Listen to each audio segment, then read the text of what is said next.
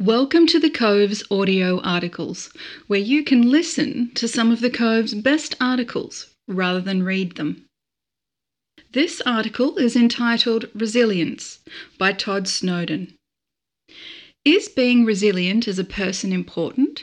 What are some tangible training opportunities Army could implement to enhance individual and group resilience?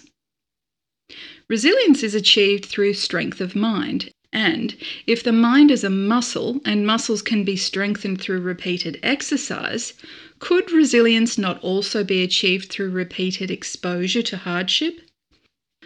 This understanding of resilience isn't an idea backed by research. It was not presented by someone with respected qualifications and a deep understanding of the human mind. It was simply how Todd Snowden, the author of this article, understood resilience to be for most of his military career. He thought a stoic mindset was all it took to develop those resilience muscles. That was until the year when his own resilience was put to the test, and he gained a much changed understanding of mental health and the physical impact of a lack of resilience. Rewind to 2020. He was awarded the Jonathan Church Good Soldiering Award the JCGSA, for work he undertook at a previous unit in ensuring the names of the fallen were given their rightful place on the unit's memorial. The award came with a three week study tour of the Western Front. But in March that year, the world descended into chaos as the COVID 19 pandemic changed the way we lived. He was informed by Army Headquarters, AHQ, that the trip may happen if international travel reopened. And that was the last correspondence he received about the tour until early 2022. By that stage, there were three years' worth of recipients awaiting their tour and a much larger budget to play with. At the same time, a small department within Army Headquarters, Unrecovered War Casualties Army, or UWCA, had also been impacted by the pandemic. UWCA is responsible for researching, recovering, and identifying recently discovered Australian war casualties and assisting in the research to identify the thousands of unknown Australians lying in military cemeteries around the world.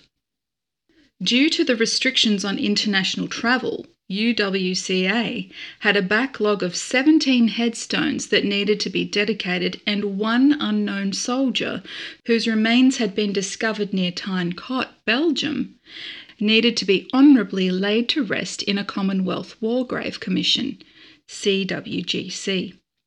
This burial in particular was time sensitive as the five year limit set by CWGC had been reached the decision was made for the JCGSA recipients to do something more meaningful than a commercial battlefield tour. Instead, the recipients from 2020 to 2022 and UWCA were going to work together to honour our nation's fallen. The contingent would spend a month in France and Belgium helping identify 17 Australian soldiers who had been unnamed for over 104 years and giving one more Australian digger the burial he deserved after being killed in the Battle of Menin Road. Back to Todd's original thought on resilience being developed through exposure and repetition. What an opportunity this would be. In truth, the thought of this experience having a mental impact didn't even register. He was simply excited to spend a month in Europe and honoured to represent his country again on foreign soil. The reality of the emotional impact was soon realised at the first dedication for Private Quinn, a 44 year old killed in August 1918 and buried at Villers Bretonneux Cemetery. The location was fitting, as this rural French region is also home to the Australian National Memorial, erected to commemorate all Australian soldiers who fought in France and Belgium during the First World War, and to honour those who made the ultimate sacrifice and name those whose graves are still not known. Unexpectedly, Todd was struck by Private Quinn's service Hearing the last post played as the team awkwardly tried to hold something of a funeral service after only hearing his story moments before. And seeing Australians who were on holiday and were only present by chance sobbing for this man. It was at this point Todd again thought about resilience and the effect these services could have on the mind. With each dedication service that the team conducted, the drill movements became sharper and the prayers and readings were spoken more confidently, but the emotions became heavier. This was not just another headstone, this was another life that was lost. This was another Australian soldier. There was further emotional weight knowing this person's family had long passed, never knowing where their son, their brother, their father, their husband was buried, and for over a century no one could place a poppy on their grave and thank them by name for the incredible sacrifice they'd made. The first time Todd realised the effect this trip was having on him was the day after the burial in Belgium.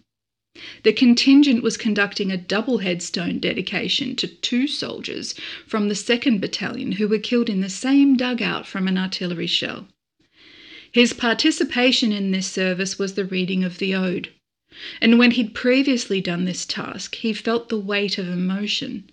However, this service, he had no more emotion to give. He was robotic and felt emotionally numb. At this point, the thought did come had his theory on resilience been finally achieved? Had he worked the mind enough to have the strength not to be affected by an emotional event? How wrong he was. He had just completed three very heavy days dedicating three headstones and was affected by the stress of ensuring his role at the burial party was completed to the highest standard. Each dedication service from this point forward became even more emotional. The family's words at the base of the headstones became harder to read. The job was an extreme honour, but was becoming more difficult to complete. Todd was ready to come home to his family, but there was still more names to dedicate. At both the dedication service Todd was responsible for and the final dedication service the team conducted, family members of the soldier attended. Some other services were attended by the individuals that had conducted the years of research to find the soldier's name. The raw emotion they showed, seeing closure, seemed to justify the work they put in. However, having family members with a blood connection, this dynamic again increased the emotional load. This was certainly not the straw that broke the camel's back. Rather, this was another heavy emotional weight on already overburdened soldiers. At the end of a long month doing emotionally exhausting activities, it was this dynamic that made the contingent members really lean in on each other and truly be honest about the effect this trip was having on them. It was at this point Todd realized repetition and exposure did not create resilience. In fact, it did the opposite. It makes an individual more vulnerable and lessens their ability to take on heavy stress. How did this all happen then? How were 11 individuals awarded for exemplifying Army's core values put in a position where they returned to their individual units proud of what they'd done, but drained emotionally and expected to step back onto the treadmill and catch up to speed? Could the organisation have better prepared the individuals for the emotional stresses they would potentially experience, or was it not a consideration? In answering the original question that required this response, is being a resilient person important? Of course it is. Resilience allows individuals to take on the stress the army can put on people. The stress of being woken at 3 a.m., dress in your still saturated uniform, and lay down behind a gun on picket for an hour.